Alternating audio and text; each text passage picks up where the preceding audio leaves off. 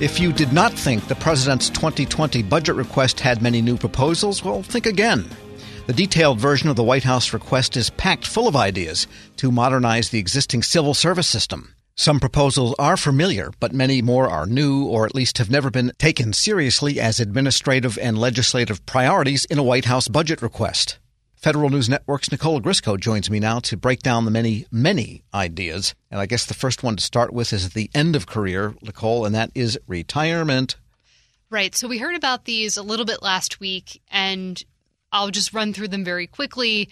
You know, an increase in federal employee contributions, an elimination of the cost of living adjustment for those in FERS, uh, getting rid of this special retirement supplement for those who are honestly forced to retire by a certain age before they're eligible for Social Security, basing future retirement benefits on the average of the of an employee's highest five years instead of an employee's highest three years.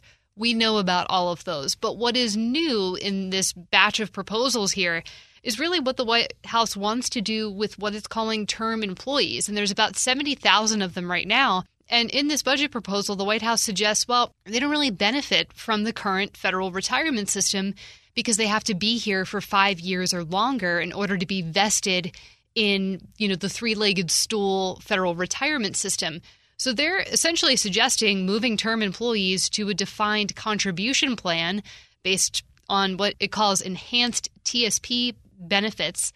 And then it goes even further and it says we actually want a whole lot more term and temporary employees. And they suggest that these appointments would run up for up to three years. You'd have an option to extend it for another year, two additional times. These employees would serve at the pleasure of the agency, so meaning they wouldn't have to deal with the same competitive hiring hurdles, but they also wouldn't have Title five disciplinary appeals rights. So in this budget, the Trump administration is really calling for an increase in term and temporary hires.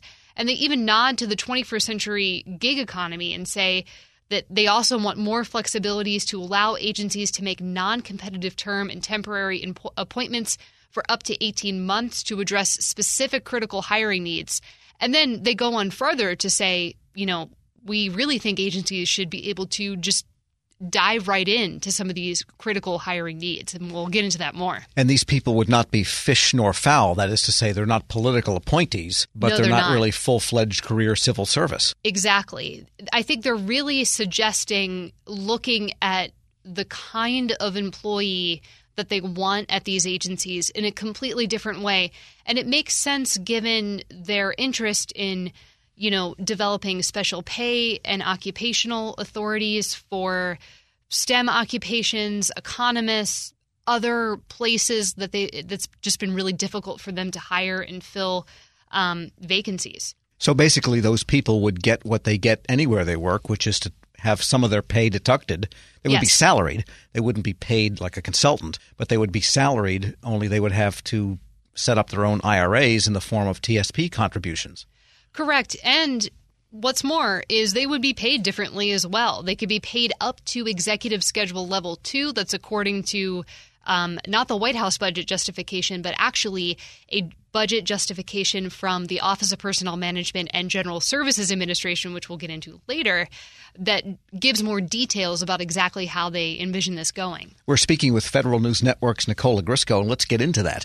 There are some proposed ideas for reorganization. We know the obvious one, which is dissecting, basically, Office of Personnel Management and putting the pieces in different places. Is that where it ends? That is essentially where it ends, but we have a little bit more detail, a little bit more detail on what exactly that would look like.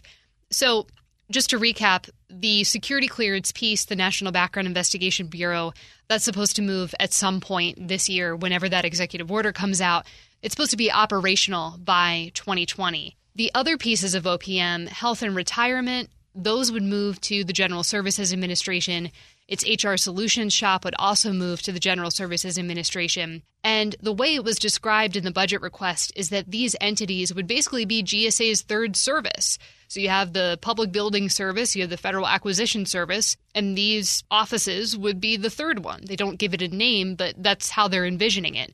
Then the policy pieces of the Office of Personnel Management would go to the executive office of the White House and would be considered as kind of an Office of Federal Procurement Policy-like entity and would live there. Interesting, because the Office of Federal Procurement Policy is just one part of the big apparatus that decides right. procurement policy.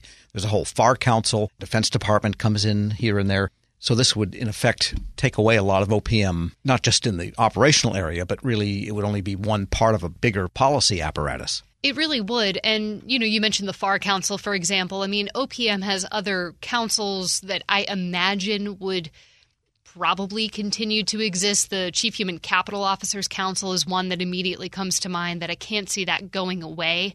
But it's interesting when you look at the budget request for twenty twenty and you see more details, there isn't an O P M request. It is all under the General Services Administration with that tiny little piece within O M B. And so to get more into the details, I mean, they're proposing merging the I G offices of O P M and G S A, creating one budget of, I think, about ninety-eight million dollars for the I G, acknowledging that O P M has plenty of things that need further, you know, higher oversight. So it, it's pretty interesting when you delve into the details here.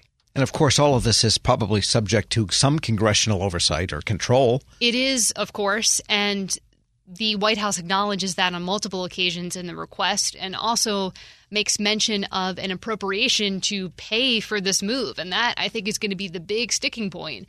Does Congress want to pay to move an agency that's supposed to save money down in the long run but will actually cost several million dollars up front? I think that'll be interesting. The other thing that we don't necessarily see is what the plan is when the pieces do start to break off of O P M and what's left of the agency is still supposed to function. I'm thinking of what will happen when M B I B leaves, and there goes the majority of the common services uh, funding that O P M receives. It's revolving capital fund. Sure, it's going to look like the last dress department in the last Sears. Nothing there, but just a bunch of hangers and racks. Wow. And I want to get back to that idea for just a moment about the idea of these term employees. I mean, there's this is I don't know what the statutes say about how agencies are supposed to be staffed, but switching from career to term is a long-term effort. It absolutely is. And I think this is be. I think this is all part of the administration's plans really to just look at the civil service in a different way.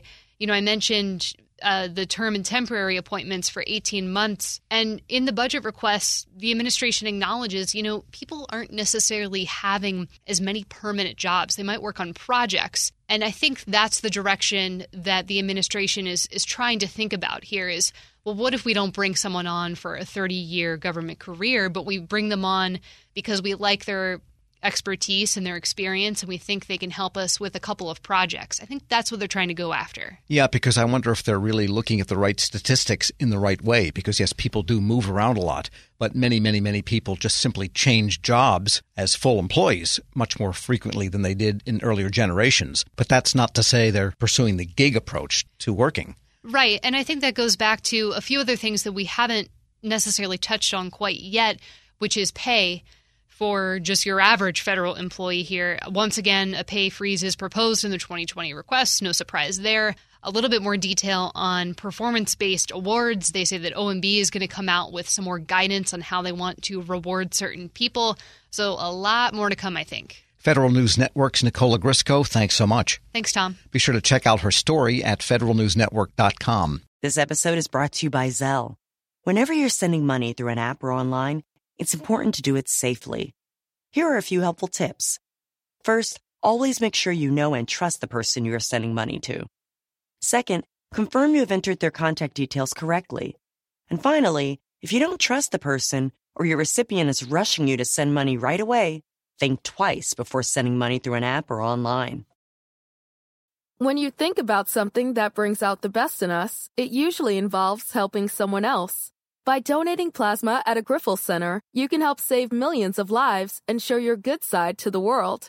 You'll join thousands of people who donate safely each week, so patients get the plasma-derived medicines they rely on. And you'll be rewarded up to one thousand dollars your first month. Learn more at grifols plasma dot com.